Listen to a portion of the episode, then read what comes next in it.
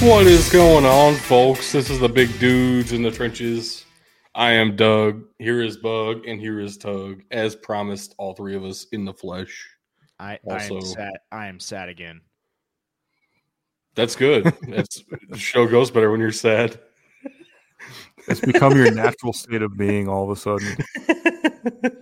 You you you're like Icarus. You flew too close to the sun, and your wings melted. Well, I, I don't know if fly the- anywhere. I don't, I don't know if the show is better when you're sad. It's more off the rails and more unhinged, which makes it more fun for me personally. I'm going to take it as a win. Also, uh-huh. on this episode of what pisses me off to start off the show, why do bluegrass artists only tour in Tennessee and North Carolina? Come to Kentucky, damn it! It's the place Okay. where bluegrass started. I, I was gonna say because not really many other Why- people are interested. yeah, why are they not coming to Kentucky? I That was- is, I'm talking about bluegrass I- I'm artists. surprised Kentucky isn't at like- Lexington. Yeah. No, we're with you now. Oh my gosh. You, you didn't have me, and then you said Kentucky, not and then I was stop with you. two? Yeah. Well, stop one. It starts and ends there. I know. I know. Loop back around. Do Kentucky No. again. It should start and end in Kentucky. It's the bluegrass Damn state. right. It's not because of the actual grass. Right. I mean, it might be because of the grass. There is, you know, I mean, it's Kentucky partially bluegrass because of the a grass, but it's Wait, also, wait, wait. little I grass. thought the bluegrass Actually- came from Boise. That's blue turf. That's different. Yeah, and that's, where you grow potatoes. Blue AstroTurf, your favorite. anyway, I want to go to some bluegrass concerts, and none of them are playing Kentucky for some godforsaken reason. It's unreal. This is a sure sign the U.S. is failing. Thank you, This, this is Joe. Biden. Yeah, that, yeah, yeah. That's that's what happened there. But hey, the economy isn't awful for everybody because Yeah. Jimbo Fisher's Yeah. getting seventy-seven million Oh my dollars. God, the economy failed everyone here. All right, so uh, two points here. First of all, when I researched this, I accidentally typed Jumbo Fisher, and it was a way better experience. All right, well,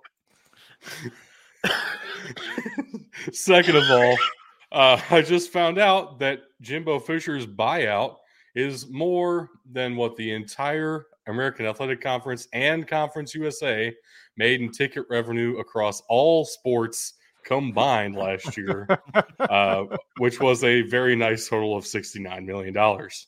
Nice. Thank Where- you at Matt Brown EP on X for that information. Where is the the graphic showing how much more his buyout is compared to everybody else's? Did we put that in our Discord? I don't know. I feel like But I've seen it suffice so it many to times. it's It's at like least fifty million I- more. I have It seen is about like 50. times today. 50 something million. Gus Malzahn used to be the highest buyout. when Twenty-one he- mil. Yeah.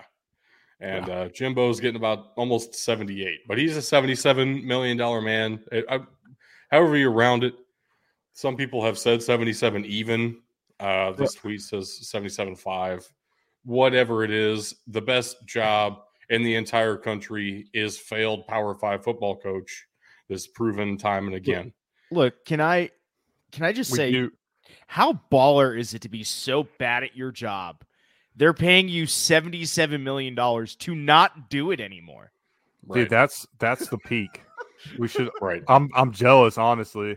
We do need a pie chart. Keep it away from Jumbo Fisher though, because he's already Jumbo. We don't need him to be Wumbo. but if we go to I the next slide, you Google this now. Jumbo Fisher was not the only coach to let go. Andy Avalos was also let go. Not the $77 million man, more like the $77,000 man. Uh, he will probably get another coordinator job somewhere. Honestly, would love this hire for USC.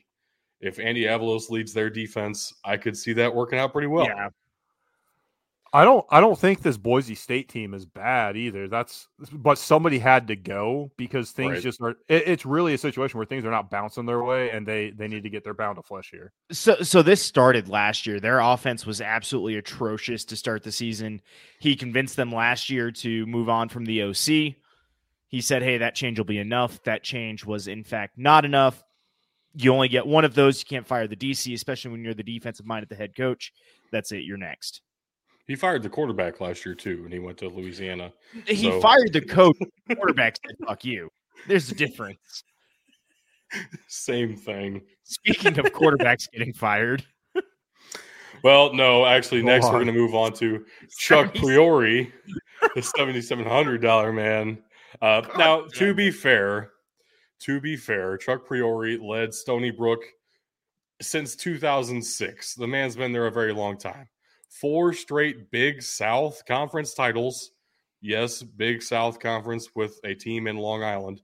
Uh, but that was it is a big South. the most recent of them was 2012. They were on a downward trend, 0 and 10 this year. You couldn't stick with Priore. He's also in his mid 60s. I could see Yeah. him just retiring from the game at this point. Honestly, maybe a better lacrosse coach than a football coach in his day. Maybe he goes back to some of that. That'd be very fun. Uh, but yeah, that's the third of our head coach firings this week. It's it was a very difficult week. Uh, but before we get to the next one, we have to make a pit stop. the seventy-seven dollar man, Mike Yurcich, the offensive coordinator for Penn State, was let go. Former Oh, offensive God. coordinator at Penn State. Yeah, yeah. Former Hey, quarterbacks coach at Ohio State, and then Penn State found out. Oh wait, that was Ryan Day doing all that. Hey, Penn State, I heard uh, Brian Ferentz is looking for a job. Hey, Mike Yurcich, I heard the Iowa OC job is open. They too have no quarterbacks. Oh man, one more firing to get through here though. Uh, Zach Arnett was let go from the Mississippi State Bulldogs. yes, this is harsh.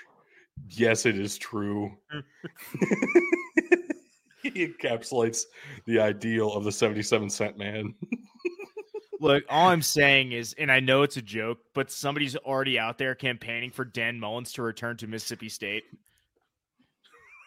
I doubt that because in reality they would be looking to hire Dan Mullen singular Okay, and not with an enough. S on the end of it.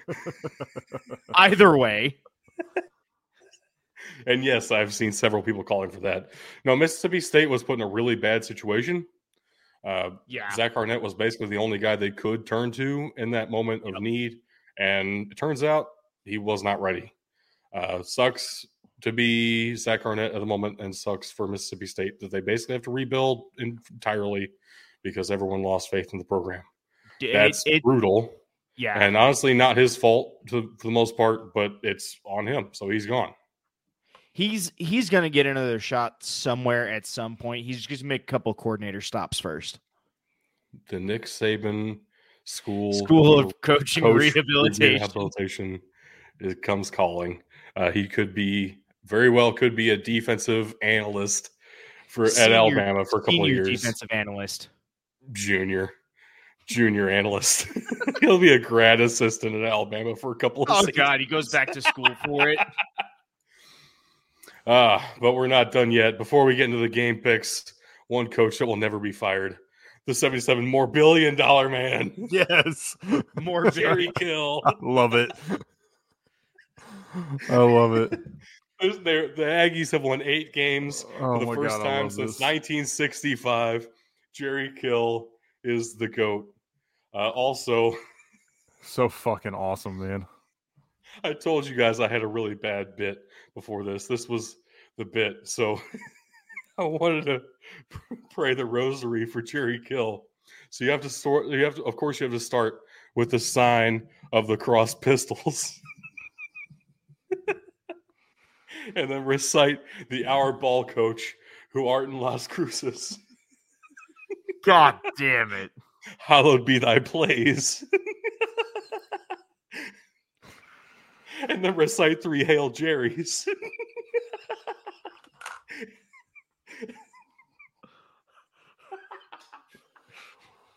Oh my god, why? Of all people, I thought you would love this, like as it's happening.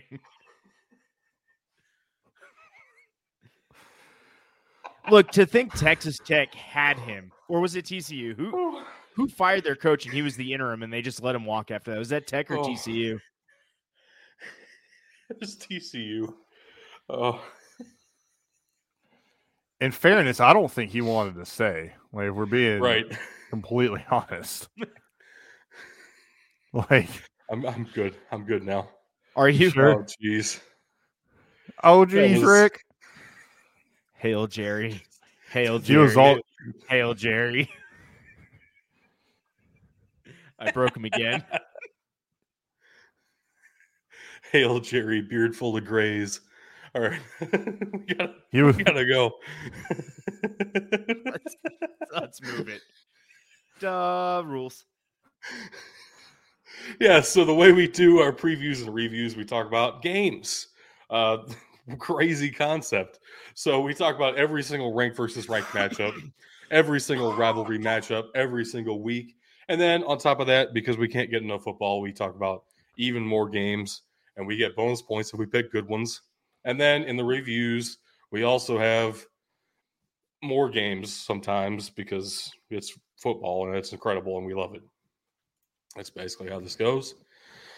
Uh, we've only gone to a poll on X twice this season, but if it does happen, follow us at BDT Football and vote in those polls. It would help I'm starting very to think. I'm way too nice to y'all because I'm the only one who gets thrown to X. yes. Yeah. Yeah. yeah, but it's also felt realistic. At least uh, every time that we've done it, it's been like is that's that's really debatable. So we'll see. We'll see what happens. I'm currently in the lead, but not by much. And, uh, Dun it.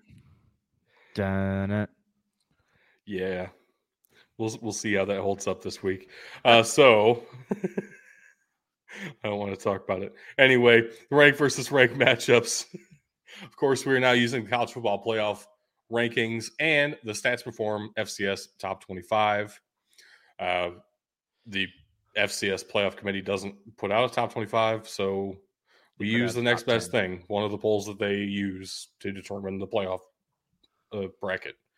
Um, starting us off here, number one, South Dakota State at number 22, Youngstown State.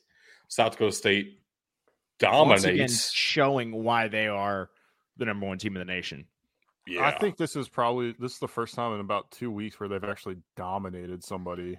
Uh, so yeah, once again showing why they're the number one team in the nation. But they they had some real tests, and I I was expecting this one to be uh similar, especially with the way Youngstown State's been playing at home this year, and it Yeah. just it, it wasn't. And they sure did talk a good game beforehand. The Penguins, that is, saying the Jackrabbits were nothing special. You know, they they played a re- pretty regular defense. Uh, that's Yeah, that's that's fair. But they're really good at playing that regular defense. That's the problem. you have to be able to score on that regular ass defense, and uh, they didn't. So bad look for them. South Dakota State moves to ten and zero now, and has clinched the Missouri Valley Conference title and one of the automatic qualifiers to the FCS playoffs. Even though they wouldn't have needed it, they'd be in anyway. But it's the rabbits; they're inevitable, It's it's nice to get that auto qualifier going into week eleven. right? Uh, one more week to go in the FCS season. Doesn't even matter. You're already in. Next up here, number three, Michigan Wolverines at number 10, Penn State. Game looked startlingly, startlingly similar to the Penn State Ohio State game. Just this one happened to be in state college. 24 15 is your final score for the Wolverines. But yeah, it was a garbage time score for Penn State again.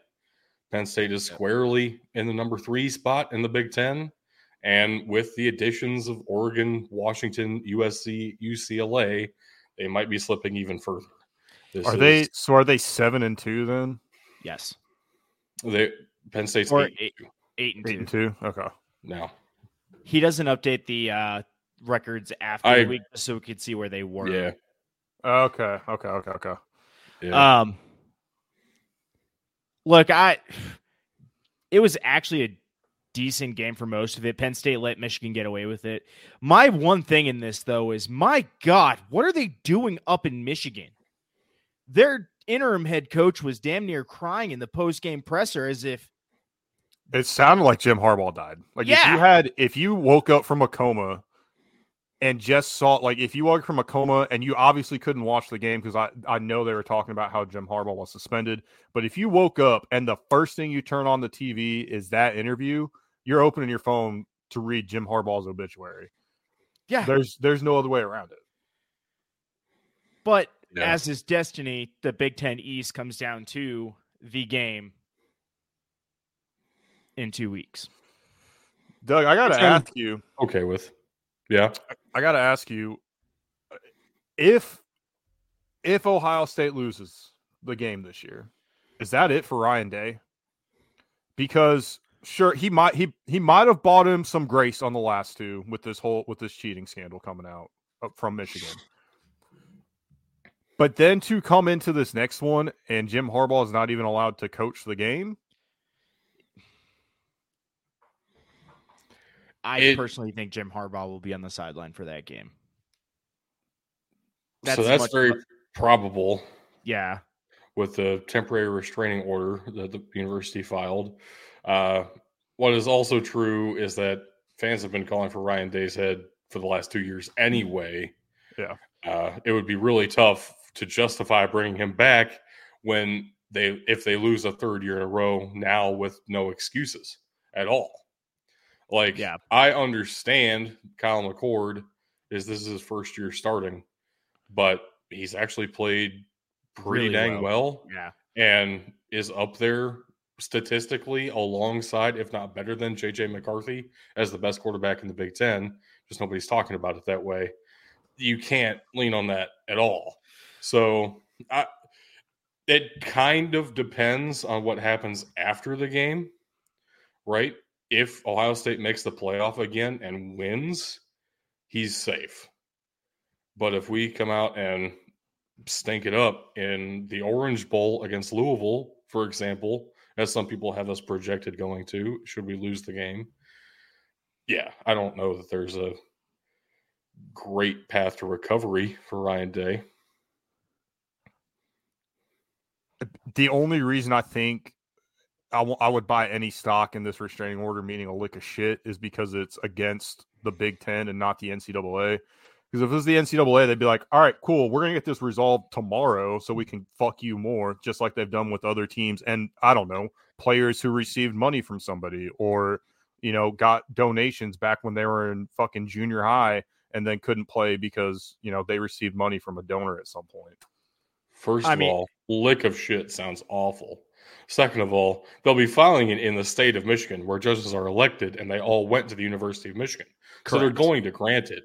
It's just about the appeal process, but the appeal process takes longer than it takes to coach these games. It'll take yeah, it'll take longer than two weeks to get an appeal heard.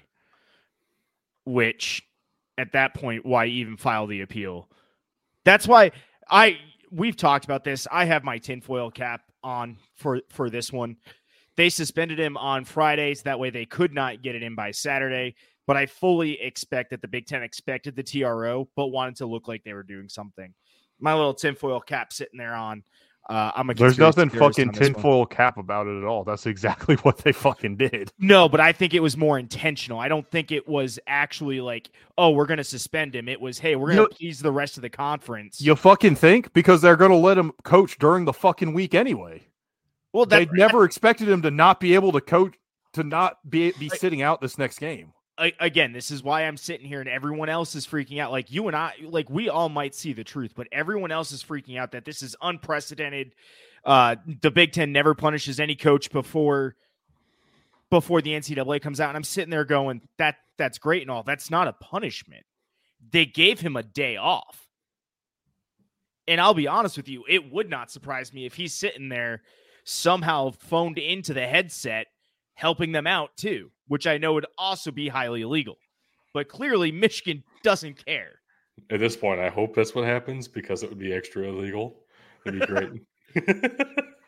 Did Did you see the alleged uh, Biff Poggi uh, comments? Mhm. Yeah, we talked about it last episode. Did we? Yeah, Is that where I saw I it? was don't like, I was, I was like, man, you don't, you don't buy wholeheartedly the honorable Biff Poggi. no, we were talking about Biff Poggi talk, talking it specifically about Charlotte. That's what it was. I don't think we talked about what he said. I mean, I think that we did. Eh, let's. Let's. I think this has been beaten to death by several other outlets. My stance has always been fuck the team up north. That's not going to change regardless of the outcome of any investigation or anything. So let's just move on. I want to beat the so, shit out of them. Okay, so uh, let's move on and talk about Penn State. How fucking long are they going to let James Franklin continue to lose big games? Like, Tug, I think you can stop with the Brian Kelly questions and hate. It needs to all be shifted to James Franklin. Hold, hold on, hold on. Penn State has never been at the. They might think they are. They might want to be. They are not at the level of Ohio State and Michigan. If that is consistently their only two losses in the season, and barring what was it, 2020 and 2021, that is the case that it has been for Penn State. I'm not going to knock James Franklin for that. He rebuilt this program from nothing. They took everything away after that whole Joe Pa situation, deservedly so. And he has rebuilt this program. They're not, you guys keep telling me how Air Force never to move on from Troy because of what Troy does there. Penn State's, yeah, they want to be on the same level as Michigan and Ohio State, but they're not. If those are Seventh, your only two losses, he's one in 12 all time. Seventh all time in the NCAA in wins. Seventh all time in bowl game win percentage. 11th out of any team in NCAA history in consensus All Americans. Seventh all time in NFL draft picks. Penn State has a history of very high level success. They are not okay with being number three ever. And they are this one in 12. too long. One in 12 against top five teams under James Franklin. They haven't beaten Ohio State since 2016. They're not okay with this. I get it. What I'm saying is I don't see them moving on from him. Be and again, a lot of it comes down to what he has been able to build that program after all of their sanctions. Uh, That's, is that really on James Franklin, or is that a little bit on Bill O'Brien? It I might mean, be a little bit, but you're right. It might be a little bit on on Bill O'Brien. There might be some because he started it. James Franklin, as far as all the Penn State faithful are concerned, is the dude who brought them back a lot of those stats yeah, you brought and a lot of those faithful those are now a lot of those faithful are now calling for them to move on because James Franklin can't get it done. And to answer your question, uh, we already talked about how much time he has left. We just saw it with Boise State. First year, you can buy some time by calling for the firing of your offensive coordinator. The next year, you don't fix it. It's your head on the line. That's yeah, that's true.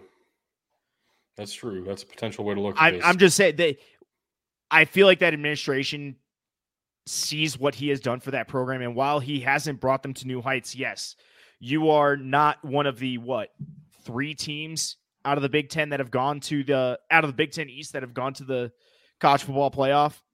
Mm-hmm. Yeah, that that doesn't sit well with them. I get that. They want to be number one or to number two. They want to be in there with the conversation. The fact of the matter is, Dug, and a lot of a lot of what you had just brought up is holdover from before the sanctions. Right. Okay. There's okay, but here's here's another element though, and I think you should consider this too. If the 12 team playoff had been in place since 2014, yep. Penn State would have been in like six times. And they're sick and tired of being the also ran, and they're so damn close every year. They cannot get over the hump and there there is I, something to be said for being at the peak of the hill, right? And if if that's the if that's all that Penn State's willing to Correct. spend on their program is ten wins worth of money, then what? So be it. But that's not the way they spend money. So they're they're expecting and there there comes a time to get over the hump eventually. There comes a time where you do have to move on. What I am saying is, yes, I do think James Franklin, unless he gets a Big Ten championship, a legit Big Ten championship, yes, his time is running out. I think, However, I don't think he's as bad or overrated as people think he is. Penn State is not consistently, I'll say, top 10 in recruiting classes. They're kind of sitting there in their top 25, don't get me wrong. But as far as I know, and Dug, correct me if I'm wrong because I know you know this, they're not usually a top 10 recruiting program. So he's developing these guys That's basically a from behind. Tough distinction. I don't know if they're top 10 consistently or not. I know they are. I know they're top 20 every 25, year, but and what I'm- at least top 15 the vast majority of the time. But when number two, number three, number two to five is consistently Ohio State, Michigan, Well, here's the thing, That's what you're though. Michigan, That's- that's Michigan has saying. not been. Michigan has been below Penn State for the vast majority of the years James Franklin has been there in recruiting, and now Michigan's whooping their asses every year just the same way Ohio State is. Ohio State's competing in recruiting alone. Ohio State's recruiting on the playing field of Georgia and Alabama. All right, When- there's nobody in the Big Ten recruits at the level of Ohio State. when when did Michigan start kicking Penn State's ass? Was it 2021? Um, I don't know that off the top of my head. The reason I asked it because now you need to look at that because it has not been I that's consistently. where you're coming. Yeah, it has not been that Michigan has consistently beat Penn State. It's that a ranked Michigan has consistently beat Penn State. There, there is Well, a another distinction thing- there. another thing to consider. Uh, current win streak is three for Michigan, 2021. but they they were back and forth before then. It wasn't like either side was dominating. but it it wasn't necessarily that James Franklin was taking hits there. Like the the record everyone talks about is James Franklin's record against ranked opponents, and I think that's probably a more Yeah. a more valid argument. But I would say too, if you are Penn State and you're considering moving on from James Franklin, keep in mind you're considering moving on from a coach who, by and large, wins and isn't. I mean, it's a nine point loss. It's not. It's not a one possession game. Like there's still work to be done, and you did it. You lost this one at home. But if you move on from a coach who wins, who are you going to get to fill that spot that you know is going to be better on day one? I think that's the biggest thing that they have to fucking grapple with. Jimbo Fisher, I I know a guy who just became available as a national championship pedigree. And I- he'll take a cheap contract because he's already getting paid. You know what? Hey, I will be honest. I fully Right. believe that half of Jimbo Fisher's problems, not to you know reopen this can of worms, but it's all the Penn State do- or not Penn State, Texas A&M donors are like, yeah, the boosters. hey, we just you know we're giving this dude five million dollars to play football here. Why isn't he on the field? Yeah, I Right. I if I'm Jimbo Fisher, I'm blasting the media with this shit for the rest of the fucking season, going into recruiting season to make sure nobody wants that fucking job. but To I go think it's back time to to the move- recruiting question, I Oh. see in, in James Franklin's era, there have been two top 10 classes and only one outside of the top 20. So they're they're consistently that 6 to 15 range. in y- recruiting. no, they're consistently that 11 to 15 range. They had that one six. You can't call that one six. They had consistent. two sixes. They Oh, I thought you said they sixes. were one top 10. Nope, they had two top 10 and one Okay. below the top 20. Anyway, Okay. that's way too fucking long on a game that was not even that close, really. And we didn't even Let's talk move about on the game. to There's really not much to talk about. Michigan won. Blake Corum scored all the touchdowns that there are. Next up, number 10, North Dakota at number six, South Dakota, battling for the Sitting Bull trophy. South Dakota won this in a defensive battle, as we all basically said would happen 14 to 10 for the Coyotes. And Tug fucked up a perfect s- board because he had to be Mhm. different. Mm, I saw the Hmm. path. And then I they turned the game on, saw all the Penn State fans were wearing white, and I went, ah, fuck.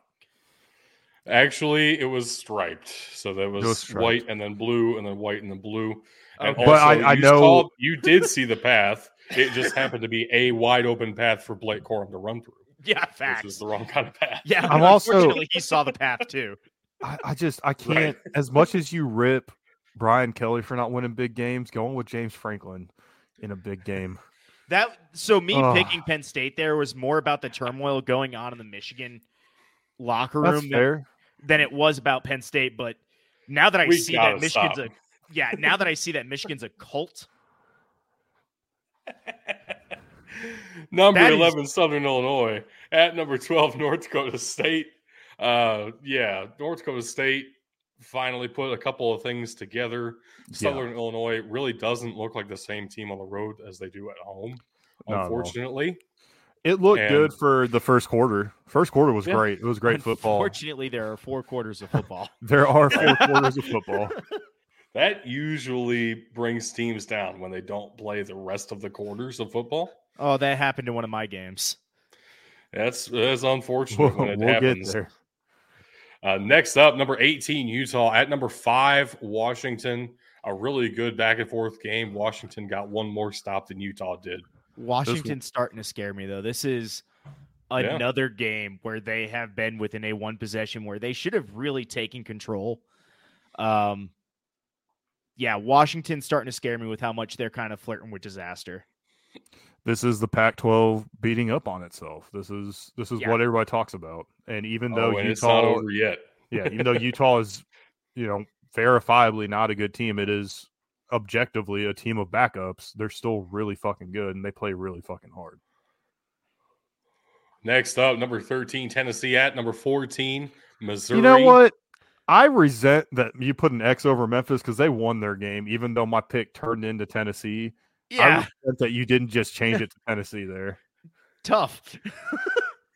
Yeah, but you picked Memphis in this game versus of Tennessee versus Missouri, and you lost your pick. So it it Fair. factually correct. Missouri won 36 to 7. Bug, you want to explain what happened here with your shenanigans? So what was awesome was I I needed to watch one play and see which way either team was going. And the best part about it was Missouri was going towards the south end zone, the good end zone for them, which meant they would end the game going towards the north end zone, which the game needs to be close for that to be a factor. And I couldn't really, you know, wait until the fourth quarter and be like, you know what? They're going towards the north end zone. I'm still going to take Tennessee. Like that'd have been, Right. I would have, but in, in fairness, I'll, I did it early in the game. And what was perfect is they're going towards the south end zone and they throw a pick. I was like, that was the best play of the game for me to fucking watch. I was done with this one. And it didn't work out for you. It, it Oh, did not. was- It did not. That's basically how that, how that turned out. Uh, It was Missouri awesome for about five for- seconds, though. Missouri looked bad for all of that five seconds, and then they looked great for the other 59 minutes and 55 seconds. Bug, I figured out how to get Missouri to lo- uh how to get Tennessee to lose. Watch a single play of all of their games. Don't tempt me. Next up, number nine, Ole Miss. At number two, Georgia. The Bulldogs came in here and took care of business. You know, Ole Miss looked pretty good for the first two drives. Yep. But Georgia then came out and whooped that ass, as they say. Do you do Oh, you still even think Ole Miss has a shot in this one if it's played in Oxford? I, again, what I've seen the what I have seen Georgia play on the road, yes. Georgia at Well, home I is a will different say- animal. Brock Bowers played. Also, he that. is back fully healthy. yes. Ole Miss yes. had no shot. Yes. Marvin And- Mims, not Marvin Mims. McConaughey. Uh, no, the tackle Mims. I forget his first name. Not obviously not Marvin. Obviously, no, not that's receiver. that's a skinny wide But- receiver. The one tackle, last name's Mims. Uh, like going to be a first round tackle out of Georgia. He was healthy and he played, so Georgia was going to be fine. Anyway, uh, moving right along to the rivalry games because that's all we had for ranked versus ranked matchups. Starting off with the rivalries, though, we had to look at Friday night North Texas at SMU in the Safeway Bowl, and this is another game that looked pretty close for a little bit there. And then it wasn't. pulled away 45 to 21. The Pony Express is all ready for the ACC. They had uh, the Pony. Uh, what was it? They had, they had some ACC memes or like some shit on their tents already. Oh, God. It's they're they're so ready to be done with the American apparently, which is weird because this is their best season in the American, and they might have a shot to actually play in the title game for once. So I would recommend focusing on that if I were the team. yeah, it's going to be the last good season they have for a fucking while. So Yep. Yeah, I don't know. I don't know. I don't know. Maybe we'll see SMU come out and s- like bitch slap Clemson. Depends how so- much they pay their players. legally now. legally. They're paying Oh, them oh, before we had to go cool. legal. or legal. Clemson is not built on NIL. They're na- they're built on the name, image, and likeness of Christ, as Dabo said. So SMU can use the NIL money Oh to actually god! get players. on Saturdays, on Saturday, the rivalries looked like this. Starting off with Yale at Princeton, the second of the big three matchups. The And, Ivy's uh, like uh, bonus football. I see. Oh yeah, oh yeah. This one went to double overtime. Yale does pull it out, thirty-six to twenty-eight, stopping Princeton in that last frame. And this will go down to the game to determine the winner of the Big Three, and determine the outright winner of the Ivy League, and determine the winner of the game. So Harvard thought Yale I- is a massive one next week. I thought I had seen somewhere that Harvard already clinched the Ivy. They have clinched at least a share of the Ivy. Ah. Even if they did, who fucking cares? Because they're not going to do anything with it. Moving right along. Should be an A. Wow. Next up, Georgia Tech at Clemson. I guess we are moving right along. Uh, Clemson won this one handily, 42 to 21. Really wasn't even that close. Weird as that sounds. I picked Georgia Tech because I felt like it and I wanted Clemson to lose. It really did not work out for me.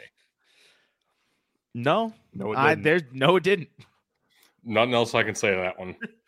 Uh, Clemson, this was their best game. ever? Dabo Swinney Like, unlocked the inner workings of everything and has this Yeah. team working terrifically now. except for that one fake punt.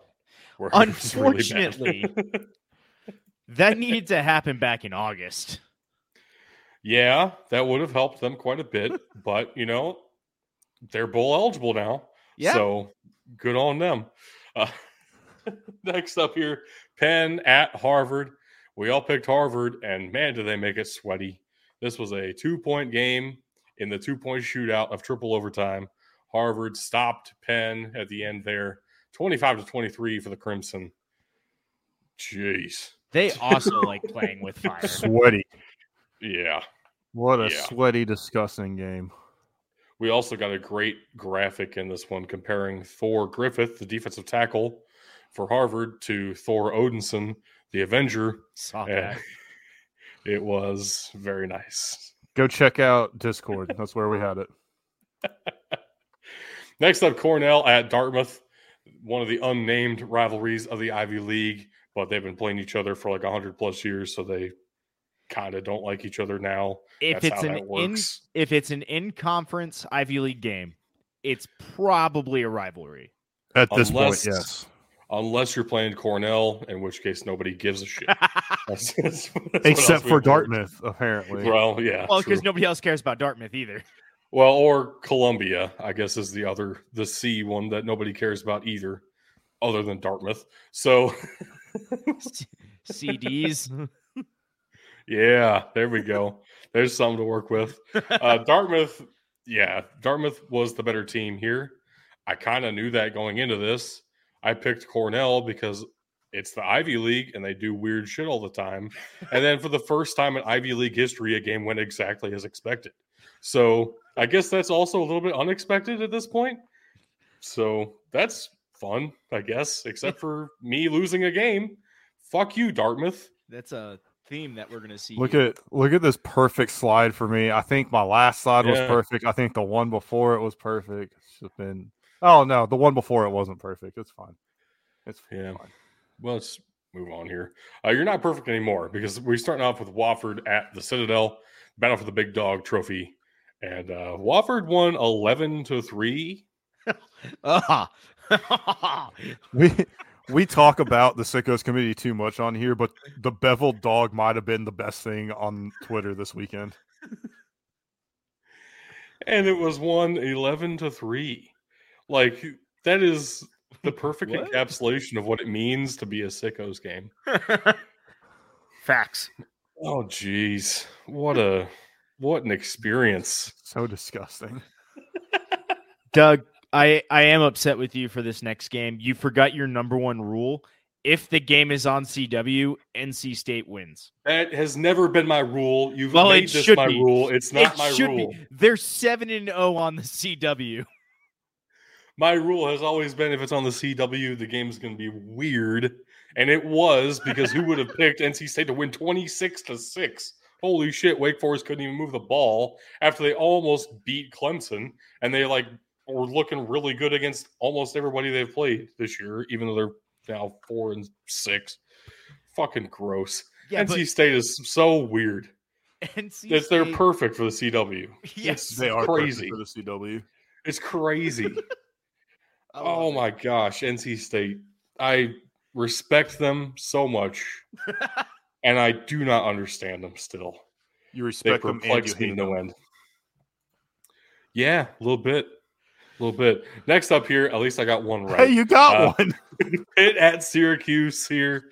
Uh, Garrett Shrader was healthy, which helped a lot. As a matter of fact, he was a little bit too confident in his health for my liking. Lined up at wide receiver and did a backflip instead of blocking anybody on a play. Uh, that's insane. But he played well enough for Syracuse to get the win. what?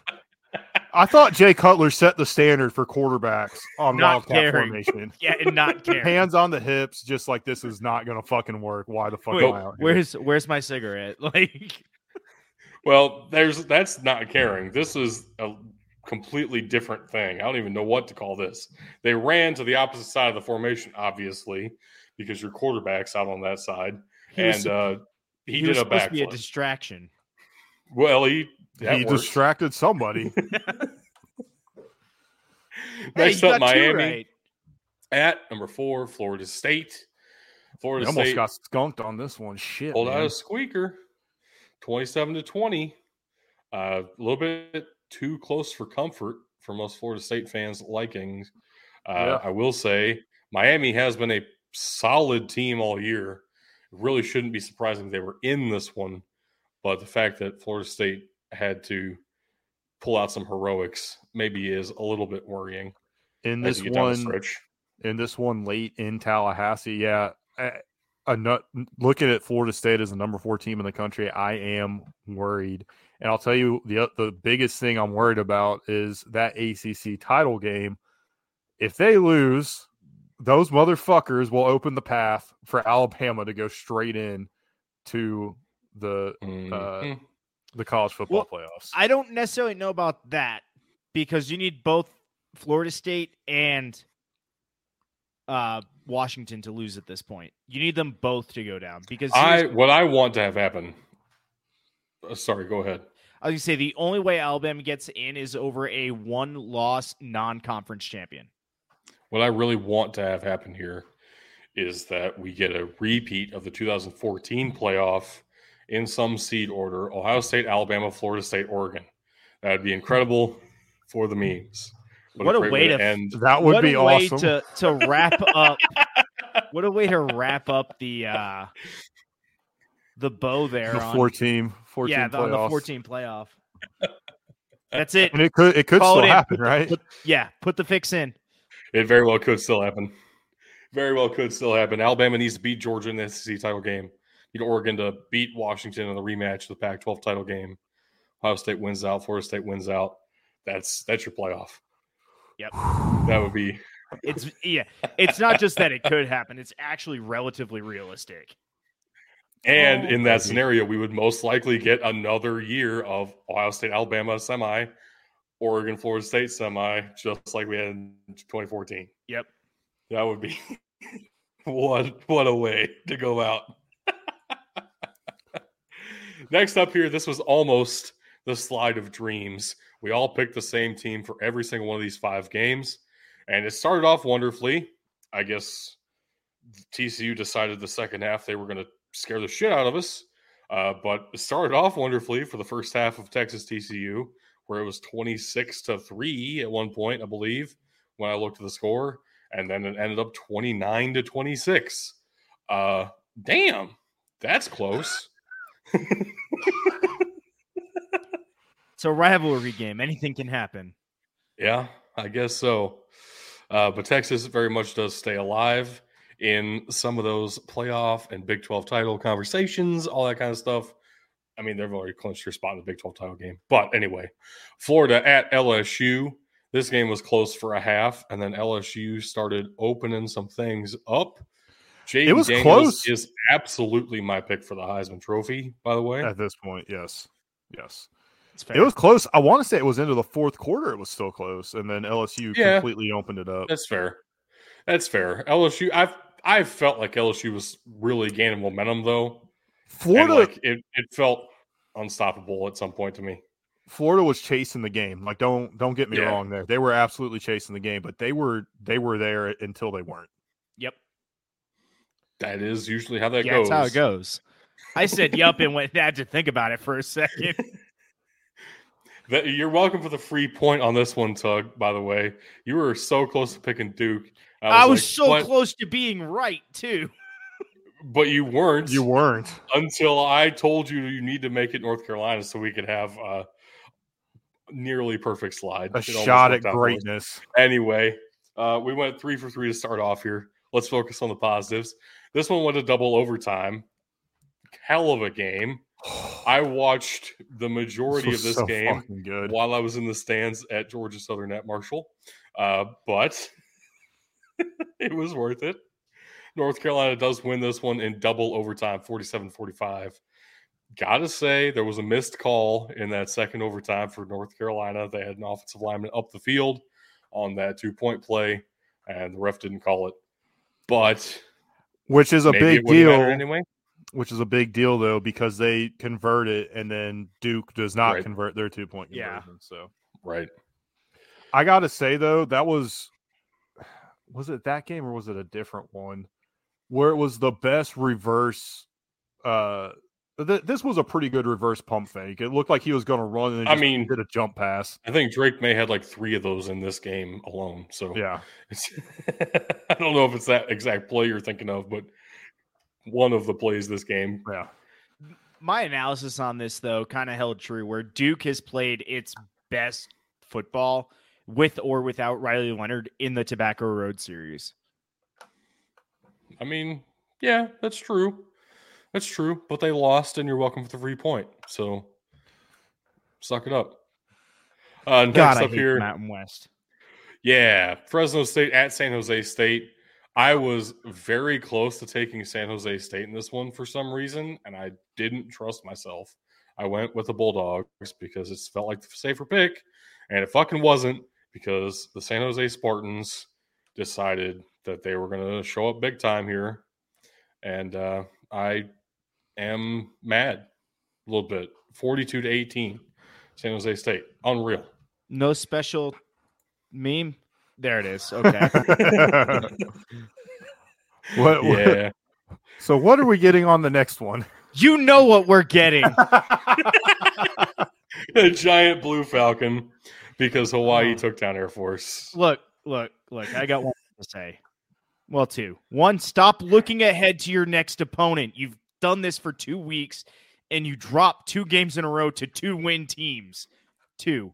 now It was it was always the three and four win teams. Yeah, Yeah, it was always the armed forces. It was Bowl. uh, everyone's out here talking all this other stuff. Yeah. It was always the Armed Forces Bowl, which is slightly I- better. Which is slightly better than when I first got to the academy. It was always the famous Yeah, Idaho Idaho- Potato Bowl. Yep. Yep. But God, this team frustrates me so much. At least in this game, there is a little bit of an excuse. The Zac Larrier went down again. That's going to hurt us going into uh into next week. Uh, with whoever wins UNLV Air Force will probably clinch their spot in the uh, Mountain West title game. Yeah, and potentially still against Fresno State, even though they lost Correct. to San Jose State. So next week is massive Air Force UNLV in the Mountain West race. Uh, but Hawaii I'm- certainly put a wrench in things.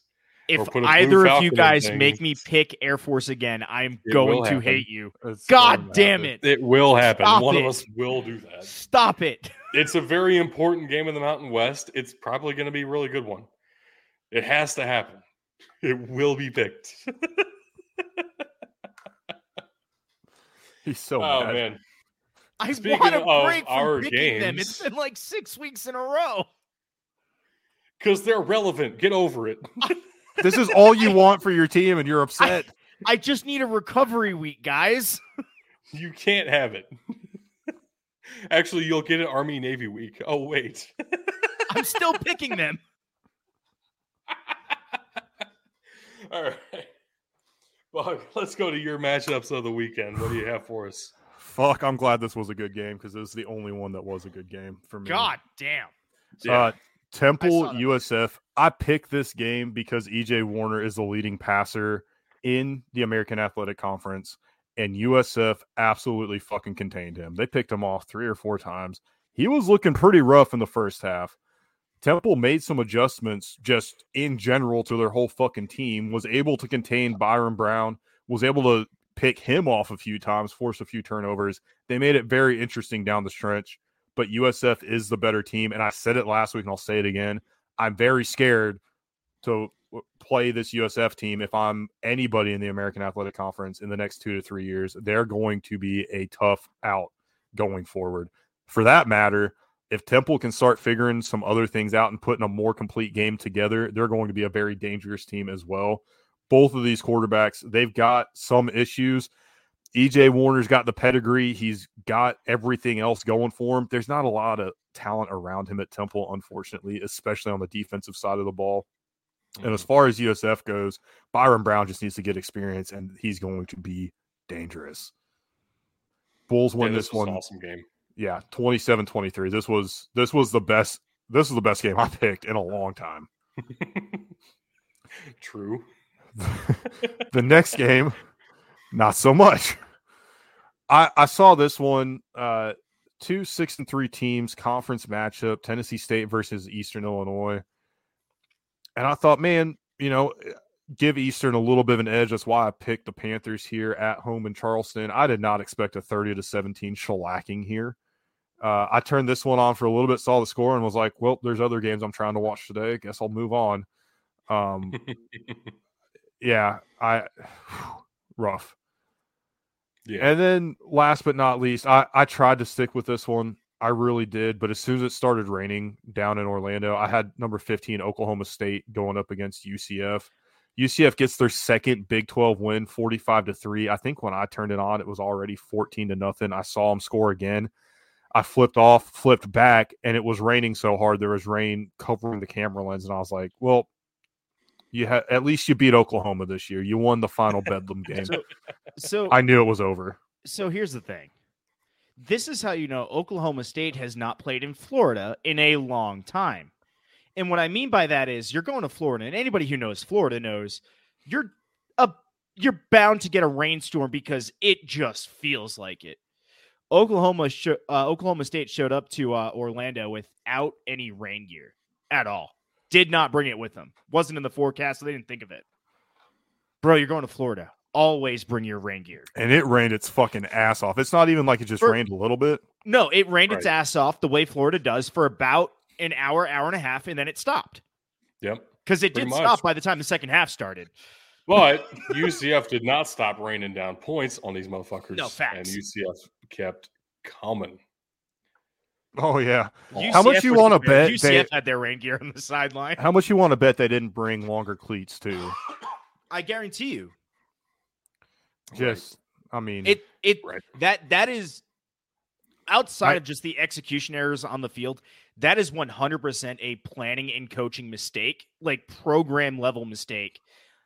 That honestly, at this level of football, should be unacceptable. I gotta Talk say about- too. Talk about coaches who can't get over the hump. I saw plenty of Oklahoma State fans on X talking about how Mike Yeah. Gundy's does just enough every single season.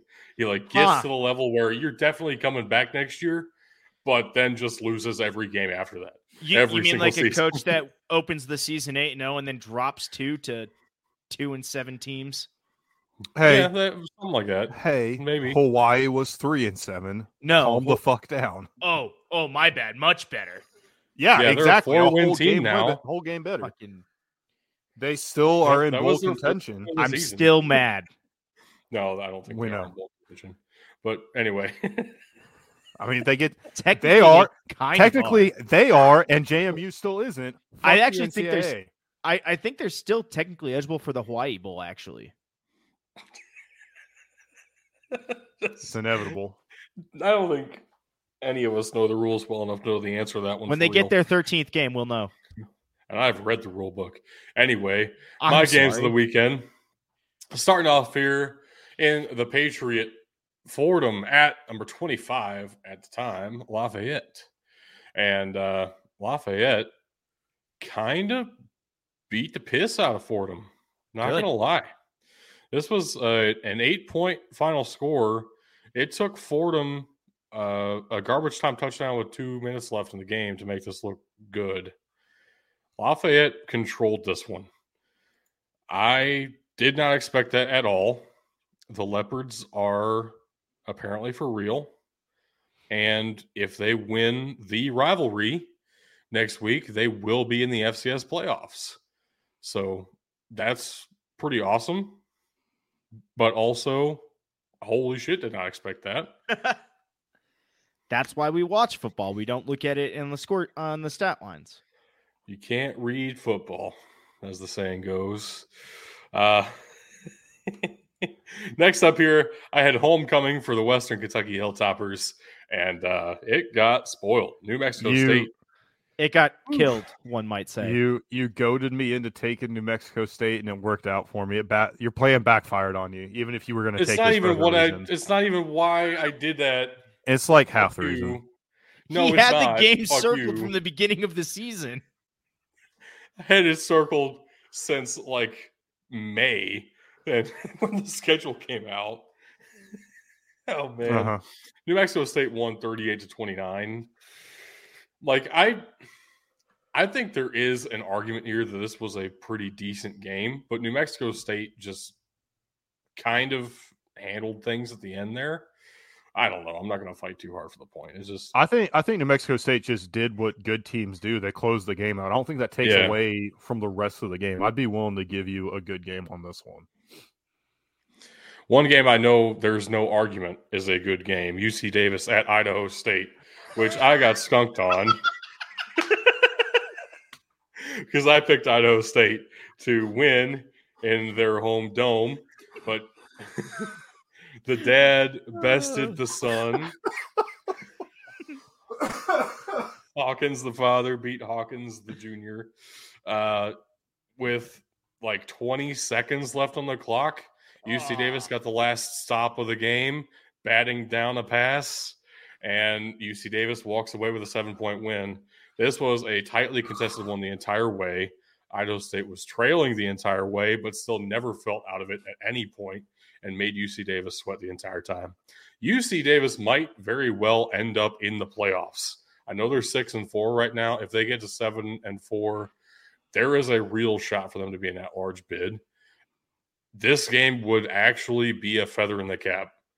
I would Yeah. say this proves they can handle tough environments.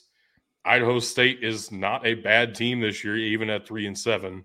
And honestly, kind of impressed me for the Aggies. No, that's that's valid point. I still think a lot of the FCS playoffs and who gets the at-large bids comes down to uh, Money. money. who's willing to pay to have have an at-large bid? Uh, that's Right. basically that actually is confirmed. Yeah, it is. so do I get a do I get a plus one or a nothing for this? Man, this is where it feels tough because I feel like when it comes to my games, and this week is an exception. My games did not look good on paper this week. I'm going with it. But I feel like I've had a couple that have been on the borderline and I haven't gotten any love. But at the same time, it's tough. Jerry We can I, We I can- would. So this is a good one for the throw an X here. New Yeah. Mexico State, Western Kentucky. Yeah, that's probably To, that'll That's probably determine what whether or not. I get a bonus point or no bonus points. But I'm absolutely not getting a negative. The UC Davis Idaho State was great. Yes. I'll put it up here right now. yeah, I get the. I'm not putting a skunk in my own face again. I've done that once. It was bad enough the first time, but getting getting three way fingered. Oof. think about Can we change the slide before I have to think about that? All right, my uh, my first game here was Wyoming at UNLV. Uh, I was expecting Wyoming to come out, uh, fight for something, Mountain West championship game by uh, hopes on the line. Um, you heard me talk earlier that there are four quarters to football. Wyoming played a very good third quarter. That's Nice. it. Mm, not Um, nice. Yeah, UNLV played the other three quarters. Uh, UNLV did not show up in the third quarter. You know, I would rather play uh, three quarters of football than only one quarter of football. Uh, this game was, I want to say, 21 nothing going into half. Wyoming made it interesting. It was 21 14 going into the fourth quarter, and then UNLV topped it off with another 10 points to take the game 34 14. I it's tough because that defense in the second half was a lot better, but UNLV was the answer in this game the whole way. There is no question. Uh, you could watch that first half and know which way this game was going. So they topped it off, and then they're also in Las Vegas where it's legal to get topped off. God damn it. anyway, uh, the next game I had on tap, uh, we all got that right. We all picked UNLV. Uh, the next game I had on tap here was uh, the battle of the bottom of the barrel, uh, literally, for the Mountain West, or not Mountain West, uh, Missouri Valley. God damn. Missouri Valley Football Conference. Yeah. Yeah. Thoughts, words, Western speech. Illinois at zero and nine was traveling down to Indiana State, also at zero and nine. I was hoping for an ugly sickos type battle, but uh, apparently Indiana State does in fact have an offense that occasionally shows up. Uh, which, yes, Dug, as you are motioning for uh, audio listeners, is exactly what you had said. Uh, Yeah. Indiana State puts this one away, twenty-seven to six. Uh, the Missouri Valley is not giving Western Illinois any love in their last season and is quite literally saying, Good riddance. I hope to never see you again. Yeah, don't let the door hit you on the way out, huh? Uh, Well, no, no, this they're, was they're actively hitting them with the door on the way out. no, this it's nice to know that I can get one right every once in a while. After what happened, the carnage earlier this week, I called this game basically exactly to a T. Yeah, I love it. you did. Um, Feels good. my final game. I did like- not call. Well, not only did you not call it, you called the exact wrong thing on this one. You had, Yeah. and I quote said, Georgia State plays much better at home. But Appalachian State is like an NC State. Oh my God, I want to see App State versus NC State on the CW. I couldn't handle it emotionally. Um, App State is one of those teams where just weird things happen, and they have since 2007. Um, Appalachian State goes down to Georgia State, wins it 42 to 14, moving on to six and four, clinching bowl eligibility. Georgia State falling to six and four. Look, guys, I'm really upset at this because the way all of these games matched up, I thought I had a good shot at. And one team on every game just decided, no, there's no football this weekend. I'm not I even mean- gonna ask. I know which way this is going. There's there's no way for me to try and disguise it or hide it. I'm just upset that I got let down by all these teams. You didn't have any good games, but you did pick some interesting matchups that made it difficult for us on Thursday. And you know, sometimes that's the best you can hope for. So no, because now I'm did- taking the negative one. which I enjoy. so thank you. and it makes up for the one point that I gave you when I told you to take North Carolina, For and it every ended up not mattering anyway. for Terrible. for every step I get closer to you, I take another step back. Well, speaking of which, let's look at the next slide here, uh, because you closed the gap considerably, but the bonus points might very well make the difference here. That- yes. So in third place is uh You. yours truly. I'm gonna go cry now. This was bad. 16 and 14 is my worst week ever. So that's cool. Love that. Not really. You're over 500. Not good enough. You you are over 500. It's not good enough. That's fine. That's the best we In ask fairness, we all are. Hey, correct. not okay. I didn't say he was the highest over 500. I just said he was in fact over 500. I am not one of those mid-level teams that's okay with that. Anyway, uh Tug, you technically have a lead if it were just games, but with bonus Ooh. points, I still have the lead. You have a two point lead on me. Feels so good. Yeah, And, two point uh, lead.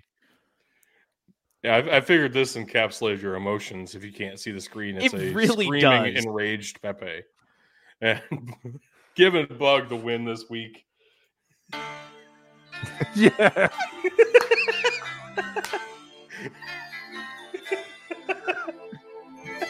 oh, I love this. I love this so much. Here- See, so Bug, here's the thing. We're gonna You are- get DCM aid. Hold on, hold on, go back. I, I, I need that showing again, because because Bug, this is what we are exactly afraid of. You are now within striking distance of bowl season. Yeah, It's definitely. not gonna happen. It will happen. It You is are in- currently happening. It is terrifying. Bug is inevitable, just like the Jackrabbits and just like Thanos himself. Ugh. Anyway, But wait, there's more because obviously we haven't talked about football enough just yet in week 11. We have a lot more matchups that were worth at least taking a glance at. Starting us off here on Thursday night, Virginia at Louisville was a crazy game. And if I weren't doing the show on Thursday night, I would have been there because damn, that place was electric. And there were a bunch of people at work I that were bet. going. And look I at felt all of like these I games I could left have out. taken. Yeah. Would have gone a lot better for you, but you didn't. Uh, Would have been would have been a lot cooler if I did. One big ranked upset Texas Tech over number 16 Kansas with a last second field goal 16 to 13 for Texas Tech. That was a Uh, last starter. second field goal in favor of the ranked team Arizona over Colorado and Colorado and Deion Sanders are still reeling. Uh, Tulane is playing things way too close for comfort. I can't believe there's no other group of five team pushing them for the New Year's Six. SMU will. Tulsa is weird because they do this all the time, even when they're not good. They play the best teams in the conference really close and beat them sometimes. They play to their opponent. They play Yeah. up or down to their opponent, which is a One game really on here bad that was- coaching inconsistency. One game on this slide that was not close, but I put on here anyway. Northwestern beat Wisconsin 24 to 10. That just weirded me out enough. I had to put it on here. Uh, what Is the it- hell, Wisconsin? Aren't we still eligible for like a four-way tie in the Big Ten West? I think we're still on track for a seven way tie where Nebraska wins the division. I think that is still technically possible. I'm not sure. It's tough because Iowa won this weekend, and I know they had to lose. I think for the seven-way. I don't know. At this Ah. point, at this point, who the hell knows? Uh, one game that's not on here that I did want to shout out Maryland finally got to bowl eligibility. Sco Terps. Hey. October Maryland finally went away. After starting 5 and 0, it took them a month and a half to get that sixth win. Let's go. But they And it was- got it. It was 44 to 38 in Charlotte, not 44 28 in OT. Like That would have have been up a wild OT. would have been an Yeah. insane OT. Yeah, But- it would have been illegal OT, which is the most sicko of all. Theoretically, you could win by up to what thirteen in overtime. Yeah, technically. Actually, fourteen if Uh, you go for two and get it on the first one. True. True. That is possible. Uh, this slide is a lot more full than usual because I added a whole nother column because the FCS was incredible this week and nobody can tell me otherwise. I think we just need to of start with the games last I could game. have taken. We just need to start with the last game, Eastern Kentucky at Central Arkansas. Dude, I have watched the the replay of that final Hail Mary about five times, and I still don't know how Central Arkansas comes up with the ball. I know, see me either. It, I see it get batted down, and I lose it completely. And the next Yeah. thing I know, the three, the two Central Arkansas receivers in the end zone have their hands up and are jumping up and down. Right? It doesn't make sense at all. Eastern Kentucky finds ways to lose. It irritates the shit out of me because I thought they were going to be good this year, and they kind of are, but they're also just Kind of not. refuse to They're be good. they're snatching defeat from the jaws of victory. Unreal.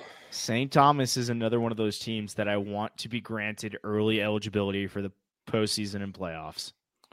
It won't happen until I know. That's the worst. run So- brutal. I'm not even saying it needs to be this year, but like give them 24, 25. Like they have won this conference now two years in a row and get no love for it. Actually, they're probably not winning the conference. It feels like a de facto Pioneer title game when Drake and Butler play. Uh, I don't know. I don't think Butler actually still has a shot, but it's it's either Drake or Davidson. I think, really. Anyway, uh, three ranked upsets this week of unranked by unranked teams. Number four, Idaho lost to Weber State, 31-29. Northern Iowa lost to Missouri State 35 16. Insane. And number seven, NC Central lost to Howard 50 to 20. Not only does that put Howard in the driver's seat of the MEAC conference, it potentially gives NC Central a path to the college the FCS playoffs Did did they throw this Playoffs. game? if uh if if Howard wins this week, Howard's in the Celebration Bowl, and NC Central could accept a, a Is- an at large bid. Th- I, I- really feel like this is a thrown game. There's I- no way. I just want to say they need to the the MEAC and the SWAC need to just petition the NCAA and figure out how to change their schedule to get the Celebration Bowl in before the playoffs, so we don't have to we don't have to have NC Central or a team of their caliber like Jackson State last year, and for that matter, NC Central miss the playoffs or have to lose a random game like this just to be able to try and win a college championship. Crazy. I can't um, fathom that being the case that they intentionally threw this game. Like, there's no coach in the world who's ever going to actually legitimately suggest that you do that on purpose. But damn, that it this would be the way to do it if you were going to do Yeah. it. So it really worked out if that was the plan. Also, shout out to Tarleton State. Uh, really under the radar all season for most folks. Uh, we've talked about them a couple of times. I don't feel like we've talked about them enough. Tarleton State out of the Southland has just looked pretty good this year and kind of exciting. Tarleton State has been a pleasant surprise this year all year. And like you said, they are turning it around, getting to be one of those better programs. Another one of those pleasant surprises would be Georgetown for me. But uh, let's go ahead and move on here. We got a couple other things to hit on because the Division Two and Division Three football playoff brackets have been released. They only play ten weeks with a eleventh week kind of at the start for some teams. Uh, in Division Two, Division Three is only ten games. Period. So their season's already over. They're getting ready for the playoffs here. This is the way they release the bracket. So I know it's irritating as hell to look at, but these are the correct quadrants. just they'll be lined imagine. Imagine the ones on the right are flipped. Yeah. And for Division Two, they will get reseeded by the time we get to a semifinal. I think Division Three is similar in that way. So these brackets are really important. Where you are regionally is very important. Yeah. Uh, especially look down at that bottom right Colorado School of Mines, Augusta, Minnesota State, Western Colorado, Texas Permian Basin. That's a tough ass side of the bracket. Bemidji, stay down there. I mean, Well, I damn. I want to throw out wasn't the Division Two championship Grand Valley State versus Ferris State last year, and we're getting that in the first round. yes, yes, it was. That has got to be one of the most hyped first round matchups we've had in a long time. If you want to go, if you want to go to a less hyped one, come see me this weekend. I'll, I'm, I think I might be going to the Central Missouri Henderson State game. Nice. There you go. Nice. It- it. It is important to note too that at least from what I'm seeing, when you look at these brackets, a lot of them are regionally kind of focused, and that's Right. a lot of people might question that, but what it comes down to is it's cheaper for the programs. Uh, Right. These programs don't have as much money. It's like you were saying, Dug. It is very important where you are regionally, and yeah, that School of Mines bracket's going to be nuts. So we're going to see that even more when we get to Division Three. Regionality matters a lot. Correct. Uh, yeah, because uh, It's Ooh. not like the NCAA basketball tournament where we just call it the Northeast. No, if you are in the Northeast region, you are in the Northeast bracket. that Mount Union, Alma, DePauw, Endicott, Oh Cortland, God. Susquehanna, Grove City. Oh my god. What what a region to be in. The Uh, region across what's it? 6 wow. teams. No. 8 teams has a combined total of 6 losses. Yeah, and four of them for Alfred State. Now, Alfred State is in the playoff because of an automatic qualifier. They won their conference. So it's a six and four team, but they've beaten the right teams to get here.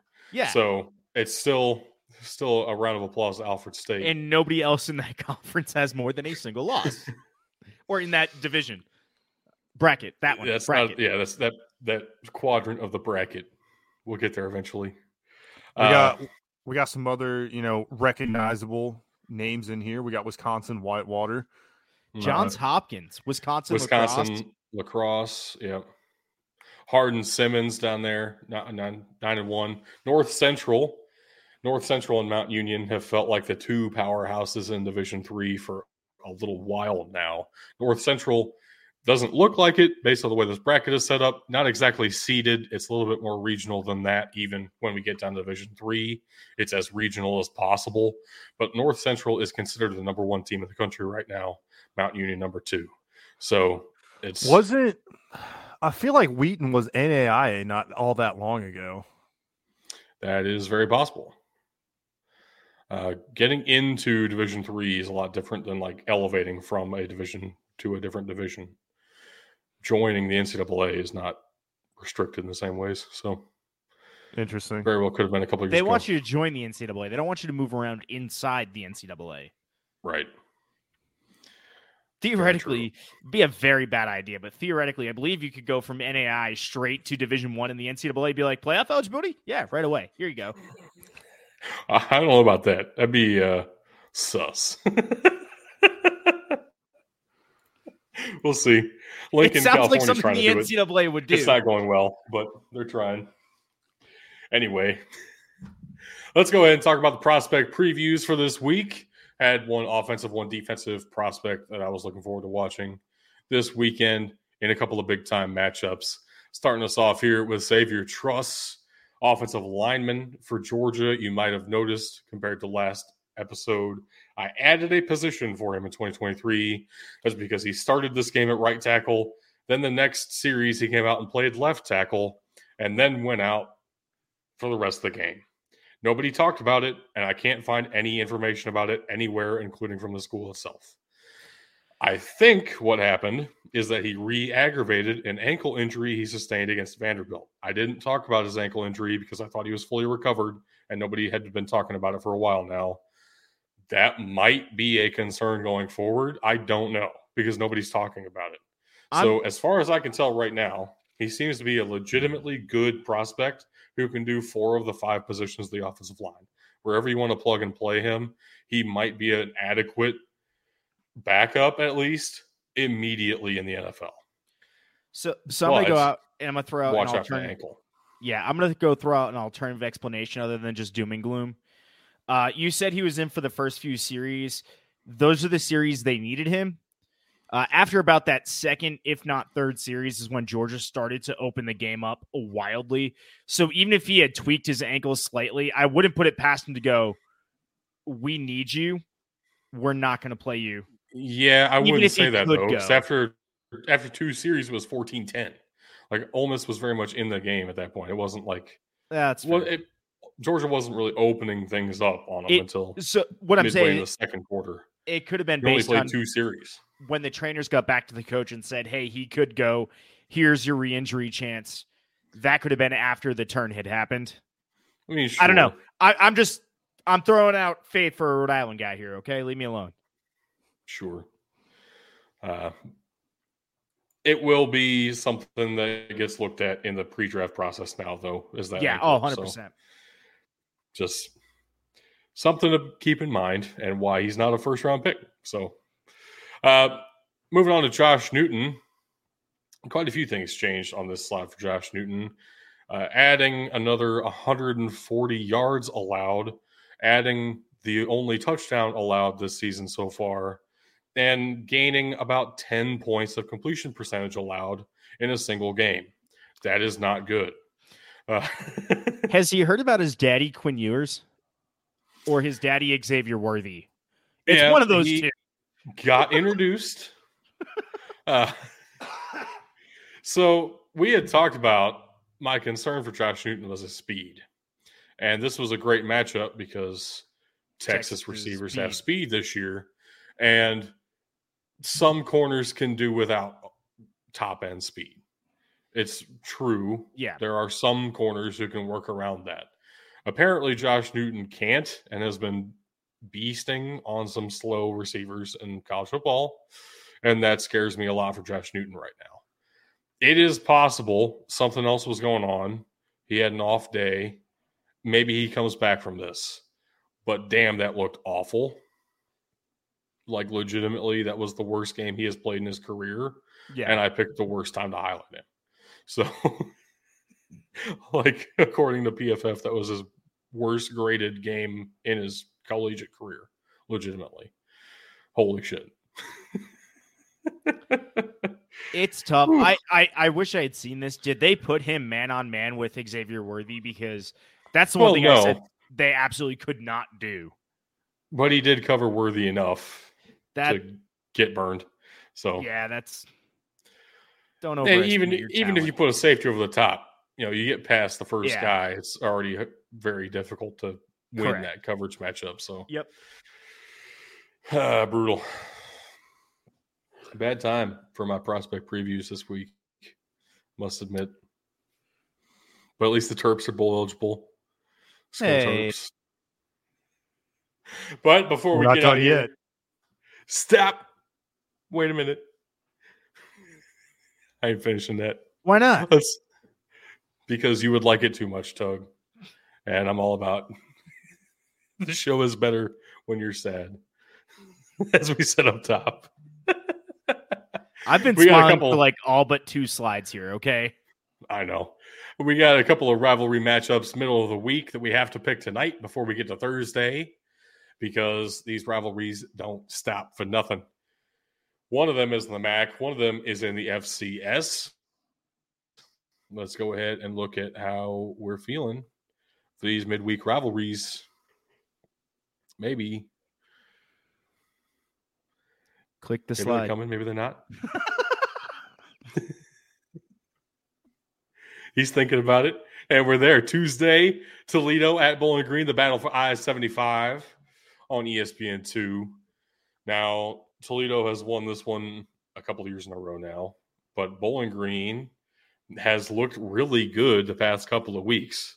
Uh, gotta say, it didn't stop me from taking the Rockets. I don't Didn't think it stop me stopped you guys either, Rockets. though.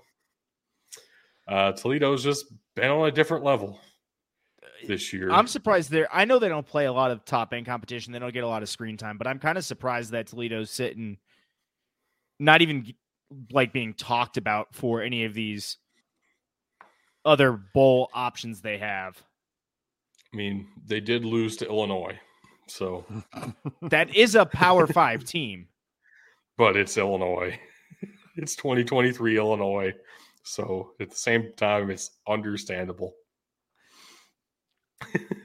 On Thursday, as we are live with the show, uh, this game will be going on. Nicholls at Southeastern Louisiana.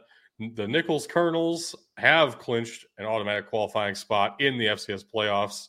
They upset Incarnate Word earlier in the year and are currently undefeated in the Southland Conference. And they look to close out the season with a rivalry matchup, the River Bell Classic. Bug and I are both taking the Colonels in this one. But what do you think, Tug, with the Lions? the Lions have trended around after their game about uh game against Northwestern Louisiana. Uh actually I think are they three and one or four or three and zero since that game? They are Uh, three and zero since that game. I will say though, those three opponents have been the worst three opponents in the conference. Yeah, but what what gets dangerous for these teams is when they start to gain confidence and now they're playing at home True. on top of that. So you piece together three good wins, like whether they're wins over bad opponents or not, those are good wins when you started the season 0 and 7.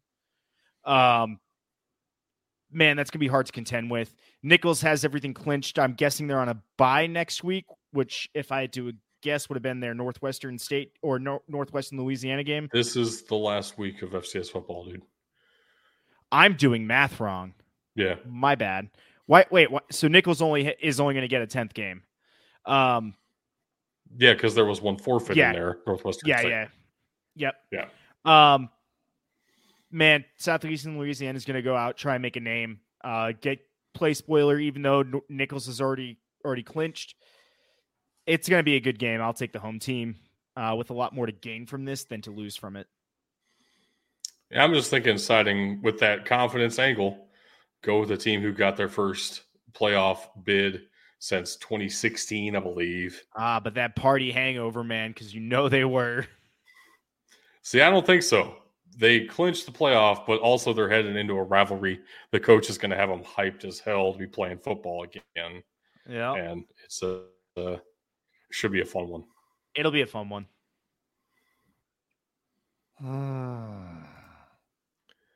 You good, bro? I just love people bringing up fucking bullshit from three years ago because they're having a bad fantasy season.